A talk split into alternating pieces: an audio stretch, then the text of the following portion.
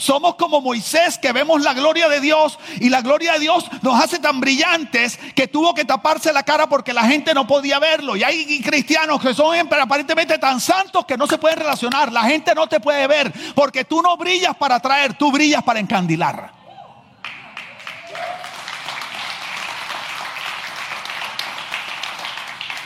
Jesús dijo, por sus frutos lo conoceréis, no por sus vulgaridades. No estoy haciendo una apología de las vulgaridades. No soy un hombre vulgar.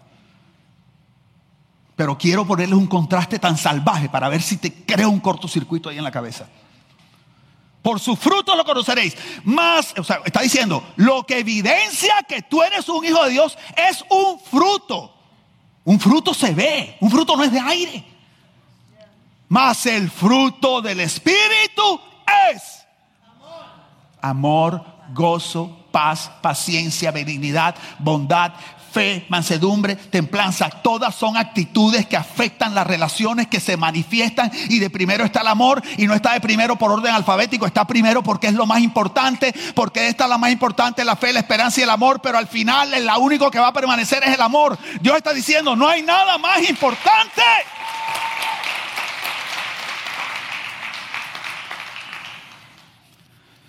Juan 13, 33. Mis amados amigos, mira cómo dice Jesús, dentro de poco ya no estaré más con ustedes. Difícil, wow, Señor, ¿cómo tú has cambiado nuestra vida? ¿Cómo que te vas a ir? Sí, dentro de poco ya no estaré más con ustedes. Me buscarán, pero no me encontrarán. Hey, ¿dónde está Jesús? Ya Jesús no está. Hey, ¿dónde está Jesús? No, que necesito que me haga un milagro. Hey, ¿dónde está Jesús? Me dijeron que cuando él habla, habla con autoridad. Necesito, necesito ver a Jesús. Necesito un milagro en mi familia. ¿Dónde está? Me buscarán, pero no me encontrarán. ¿Por qué no me encontrarán? Porque ya no está. Él dijo, les conviene que me vaya. No está. Jesús no está aquí. Pero la gente lo necesita y lo está buscando. Lo que pasa es que lo están buscando donde no está. O no saben lo que están buscando. El matrimonio está hecho un desastre y están buscando una solución. Lo que ellos creen que es una solución es a Jesús a quien están buscando. Lo que no saben que Jesús es la solución. Tienen un problema de amargura y están buscando paz. Jesús les dijo, yo soy la paz. Entonces ellos están buscando a Jesús, pero no saben. Y el problema es que al que están buscando no lo encuentran, porque Él ya no está. Pero lo necesitan desesperadamente. Me buscarán, pero no me encontrarán. Les digo a ustedes lo mismo que le dije a los jefes judíos, a los pastores, a los sacerdotes. No pueden ir a donde yo voy. O sea, el problema es que no solamente no me van a encontrar, sino que a donde yo voy, ellos no pueden venir. Pero me necesitan, pero no me van a encontrar. Y a donde voy no pueden ir, pero me necesitan. Y si mí no pueden salir de lo que, de lo que están viviendo, ¿cómo hacemos? Les doy un mandamiento nuevo. Y dice, por eso es que les dejo este mandamiento. Ámense unos a otros. Ustedes deben amarse de la misma manera que yo los amo. Si se aman de verdad, entonces todos sabrán que ustedes son mis seguidores. Y eso se junta con el versículo pasado. Porque nadie ha visto a Dios jamás. Entonces, la razón que les doy este mandamiento es porque quiero que entiendan que me están buscando, pero no me pueden encontrar porque yo no voy a estar. Y al lugar donde voy, ellos no pueden ir, pero me necesitan. Por lo tanto, necesito hacerme evidente de otra manera que no es como la que ellos esperan, que soy yo, que estoy aquí. Por eso la cabeza no está, pero el cuerpo sí. Somos el cuerpo de Cristo. Y la manera como el cuerpo se manifiesta para hacer evidente a Dios no es con predicaciones, teologías, ni con una experiencia de domingo, ni un culto, ni un servicio. Es cuando nos amamos los unos a los otros porque ahí Dios se muestra y se hace evidente.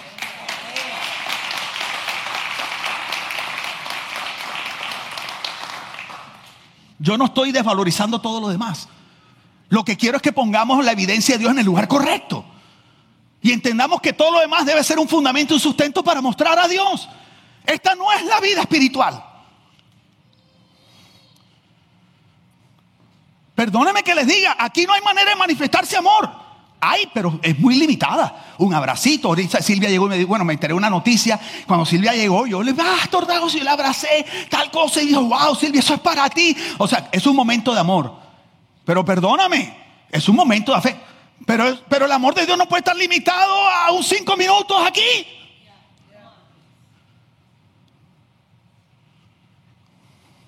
Porque la gente que necesita a Dios usualmente no están aquí. ¿Se ves? Aquí tú ves a Dios, lo sientes, y allá.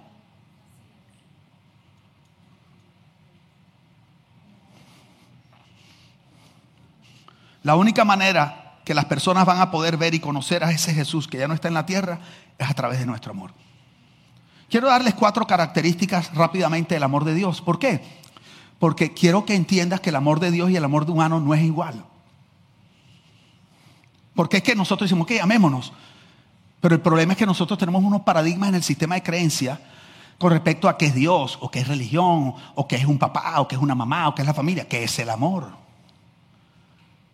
Entonces nosotros tenemos que estar bien seguros de cuál es el amor que vamos a expresar, porque tiene que ser el amor correcto, porque ese es el que muestra a Dios, porque es el amor de Dios para que se vea a Dios, no el amor de un ser humano. Se expresa a través de seres humanos, pero tiene una esencia diferente. Entonces lo primero es que el amor de Dios, a diferencia del amor humano, es sacrificial. Digo conmigo, sacrificial. Uf. Juan 15, 12. Este es mi mandamiento Ámense unos a otros de la misma manera en que yo los he amado. No hay amor más grande que el dar la vida por los amigos. Amar sacrificialmente implica dar, pero es un dar que implica desprenderse y perder. Entonces, quiero que venga mi esposa. Dame esa botellita, corazón. Mi esposa le encanta el agua. Yo estoy aprendiendo a tomar agua. No me gusta. Estoy aprendiendo. Pero entonces, usualmente cuando yo tengo una botella de agua, que últimamente ando con ella, mi esposa casi siempre que me veo, digamos, usualmente, ¿qué me dices? Regálame agua. Pero hay un problema que nada más hay una botellita. Entonces, yo la voy a amar sacrificialmente. Entonces, ¿yo qué hago? Como yo la amo con el amor de Dios, yo le entrego mi agua, pero no es así. Como la película Ghost, que Whoopi Goldberg no quería soltar el cheque de un millón de dólares. ¿Se acuerdan de eso? Era, era Ghost. ¿Sí? O era Sister Act. No me acuerdo cuál de era. Ghost. Sí, ves, porque te voy a explicar. Es amar sacrificialmente implica perder algo. Amar sacrificialmente implica dar y dar significa perder. ¿Cómo así perder? Significa que algo que estaba en mi posición, mi posesión es mío, yo se lo doy y para que ella lo tenga, ya yo no lo tengo que tener. Si en el amor de Dios tú no puedes mantener algo que das, ni puedes esperar algo a cambio por haberlo dado. Porque el amor de Dios es un sacrificio, el amor humano es un intercambio. Está prostituido. Siempre esperamos algo a cambio, aunque sea el crédito. Te di mi agua y ni las gracias me diste. Algunas hicieron como,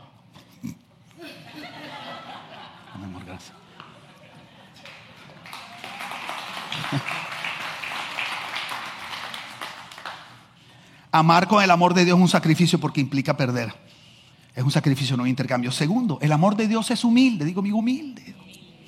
Mira cómo dice Filipenses 2.3, uno de mis capítulos favoritos de la Biblia, Filipenses 2. No hagan nada por egoísmo o por vanagloria, sino que con actitud humilde, cada uno de ustedes considere al otro como más importante que a sí mismo no buscando cada uno sus propios intereses, sino más bien los intereses de los demás. Entonces te voy a explicar.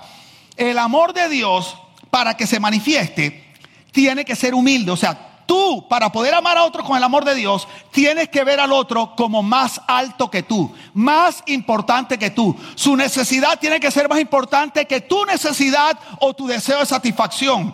Algo difícil en el corazón del ser humano, aún en las iglesias y especialmente con los líderes, donde queremos servir sin perder el caché. Yo quiero pedirle a Valerie que pase por aquí un momento. Ponte aquí. Ha sido democráticamente seleccionada. Qué linda sonrisa tiene, Valeria. Pregunta, Valeria, ¿quién es el pastor de esta iglesia? Yo, ¿verdad? Que les quede bien claro. No me tiran. Yo, por si alguien dudaba. Yo soy el pastor. Y Dios nos llama a servir. O sea, en Cristo, Dios promueve para abajo, no para arriba. El triángulo de autoridad en Cristo es invertido, no es así. El pastor está abajo. Entre más alto estás en autoridad, más espectro de servicio tienes. Pero ¿qué pasa? Que cuando los líderes espirituales no tienen identidad, se sienten valorados por lo que hacen, por rendirles pleitesía, por sentirse necesitados. Por eso es que un pastor le da tanta rabia cuando le dicen, quiero decirte algo, pastor, fulano se fue de tu iglesia. Maldito será con toda maldición y que el fuego caiga en el amor del Señor sobre su familia. Eso. ¿Sabes por qué? Porque me siento amenazado en mi valor de que alguien esté diciendo que a lo mejor yo no soy muy buen pastor y que hay un lugar mejor que este. Entonces yo quiero, ok Valerie, mi amor, quiero que sepas que yo estoy para servirte, pero te voy a servir desde arriba. Porque mientras te sirvo, no quiero que a ti ni a nadie se le olvide que aquí el más importante soy yo y no quiero perder el caché. Nunca se le olvide, soy el pastor, pero te sirvo humildemente. Bueno, así es el servicio humano, el amor humano. El servicio de Dios al revés. Sube tú, Valerie. Ven, mi amor. Sube, coloca, usa mi posición. ¿Ve? Ponte ahí. Mira para acá. Por cierto, está soltera. Es hermosa, es inteligente. Tiene trabajo, es graciosa, es divertida. Después me pasa la comisión. Ok, entonces, pregunta Valerie, ¿quién es el pastor de esta iglesia? Sigo siendo yo. ¿Es o no? O sea, estar más abajo no me quita mi posición de autoridad. Pero me da la perspectiva correcta para servir con el corazón adecuado. Sí, es porque ahora yo te voy a servir y yo te estoy viendo arriba. Porque ver a la persona como superior a mí mismo, bíblicamente significa más alto, más importante. Entonces, cuando yo te sirvo desde abajo, yo no olvido quién soy como pastor. Esto no, a mí no me quita ni me pone, porque es que mi autoridad no tiene que ver con esto. Es más, esto refleja mejor mi verdadera autoridad. ¿Sí ves? Entonces, yo ahora te sirvo, pero esto me permite servirte con el corazón correcto, porque entiendo que cuando Dios me llama a servirte a ti, Dios te está mostrando a ti como la más importante. Es más, Dios me llamó a mí porque está interesado en ti. ¿Sí entienden eso? Si Dios no estuviera interesado en ella, yo no tendría trabajo. Mi razón de tener una función pastoral y autoridad es porque Dios quiere servirle a ella, llevarla a ella a cumplir su propósito, que tenga una comunidad, una comunidad linda, que sea saludable. Y nos pone a hacer todo esto porque tú eres más importante para Dios que yo en esta dinámica. Así como hacemos en todas las iglesias. Perdón, Valerie, te puedes bajar, mi amor. Un aplauso para Valerie, por favor.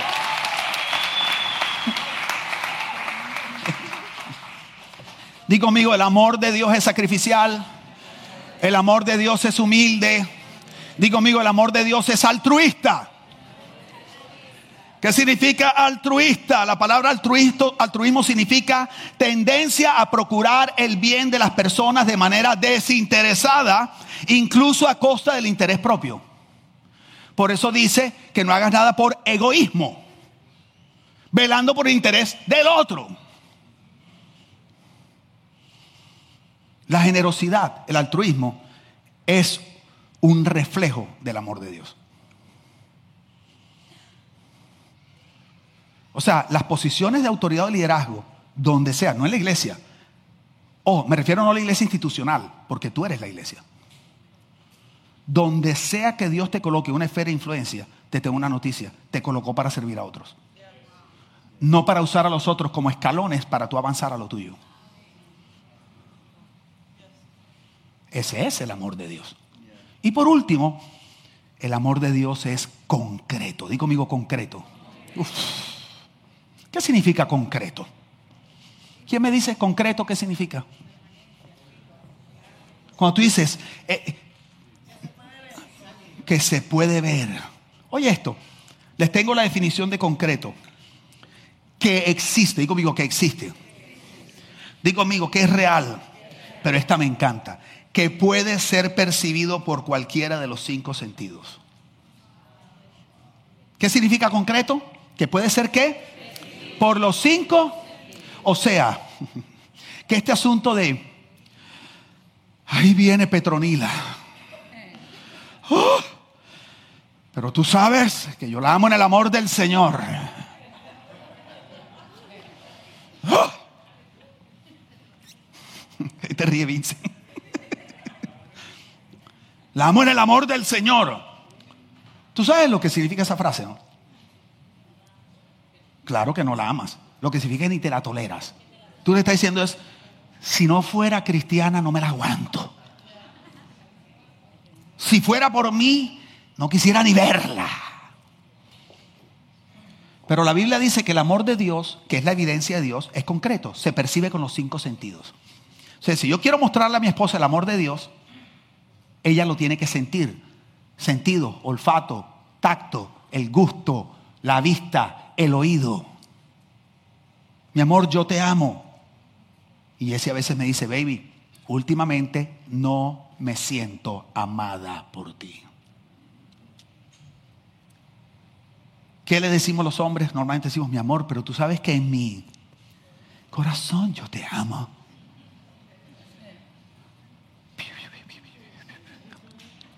Y lo que ella está diciendo es, sí, yo sé mi amor, pero el amor se ve. Me gustaría ver un relojito, una carterita que se siente con el tacto. Me gustaría sentir tu amor. Somos esposos, podemos hacer lo que nos dé la gana. Hace rato que no degusto tu paladar. ¿Qué me está diciendo? Hey José, estás trabajando tanto que ya no tenemos de corazón a corazón, ya no pasamos tiempo juntos. O sea, yo sé que tú me amas, pero hey, esto ya me dice, baby, quiero recordarte, a mí Jesús no me da besos, los besos me los das tú.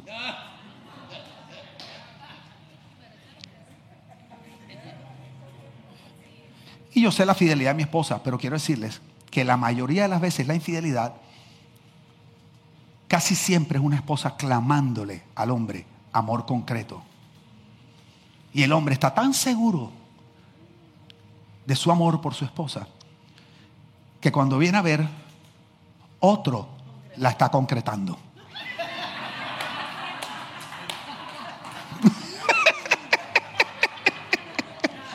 Mi amor, vengo a decirte que Pancho me concretó.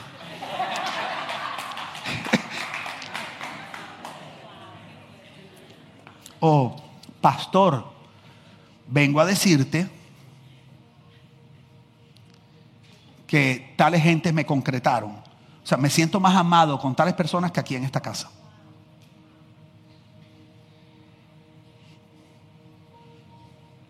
Entonces, es tremendo porque te puedes llevar esto, Steffi. Porque es un ejemplo que me encanta dar, ustedes lo han oído, pero lo voy a dar otra vez. Barranquilla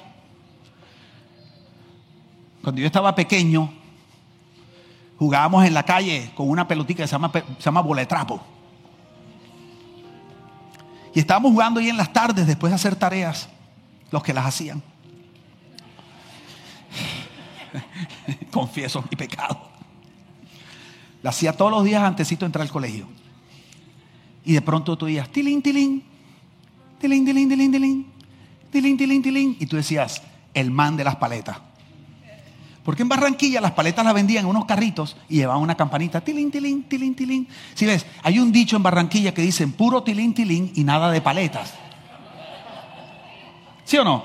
Entonces, el man, te voy a decir dónde viene el dicho, tilín, tilín. Entonces, ¿por qué usaban una campanita? Esa campanita hacía, tenía el mismo propósito de los carros de helados que tienen una cancioncita. Tú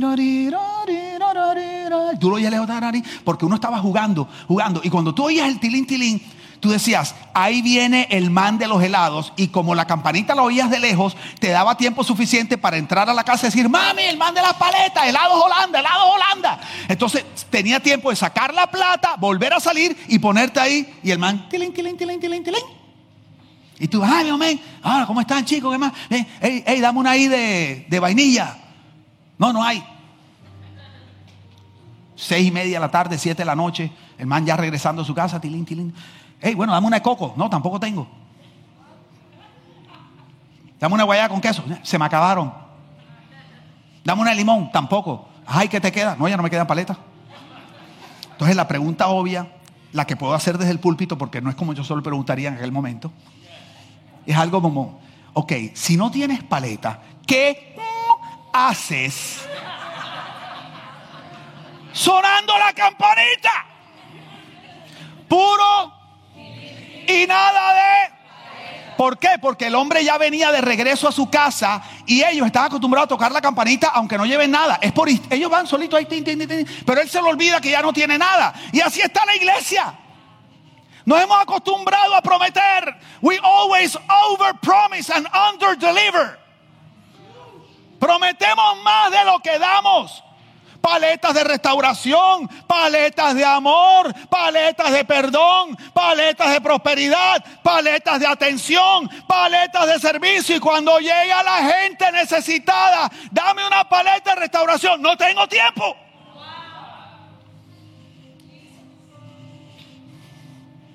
Dame una paleta. No puedo. Y no me refiero solo al pastor. Me refiero a ustedes también. Porque es fácil decir, tú no me atendiste hace dos meses, José Víctor Dugan. Pero cuando decimos, oye, vamos a salir a tal comunidad tal, uy, ¿cómo está la gasolina? A la ciudad que progresa.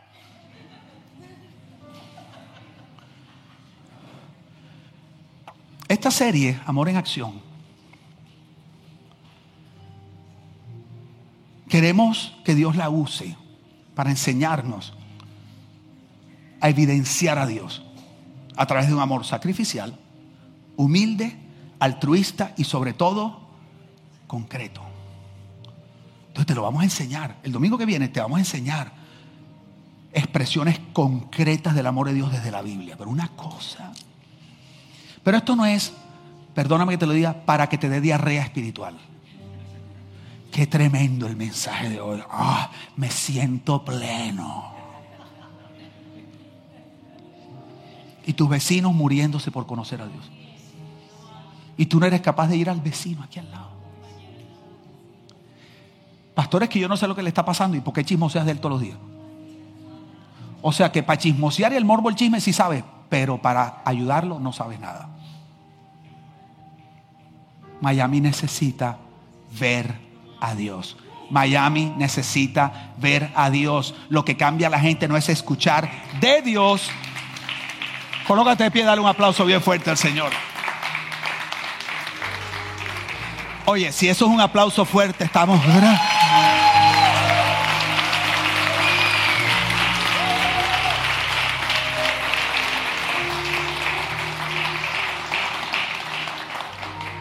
¿Cuántos dicen, ay, qué cachetada me dio el Señor hoy? Ay, a los Chuck Norris, ¿ah? Bruce Lee. Este es un año tremendo, quiero decirte, jamás había habido tanta necesidad de Dios en el mundo. Estamos saliendo de un periodo de gente desesperada y nosotros tenemos lo que ellos necesitan. La vida, la vida, la esperanza, el amor, Dios, Jesús, la vida eterna, cosa tan tremenda. Dios sabe de esto porque de tal manera amó Dios al mundo que dio. Ahí está todo. Ahí están los cuatro. Padre, yo te quiero pedir que este sea un tiempo que marque la historia de esta casa, Señor. Queremos aprender a amar. No queremos ser, ser puro tilín, tilín, nada de paleta, Señor. Queremos hacerte evidente, Señor, ante una humanidad que está hambrienta de ti, aunque no lo sabe.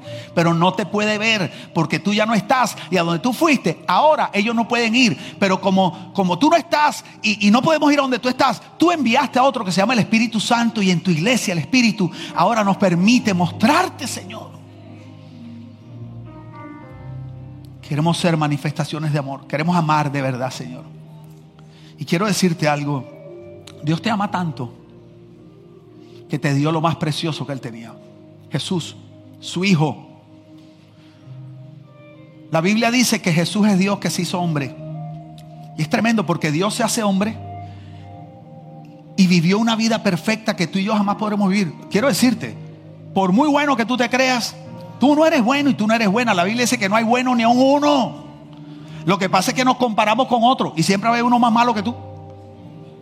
Ay, pastor, hubiera visto. cuando uno llegaba al colegio con una nota medio rara, ¿cómo así que sacaste 60? Pero papi, los demás sacaron 50. Lo que estás buscando es un punto de comparación para tú no verte tan malo. Entonces siempre habrá alguien más malo que tú, pero es que Dios no te compara con otros, te compara con Él. Si ves, la medida de perfección para ir al cielo por nuestra conducta es Jesús, es Dios. Y Dios es perfecto. ¿Qué quiero decirte? Nadie llena ese estándar, es imposible.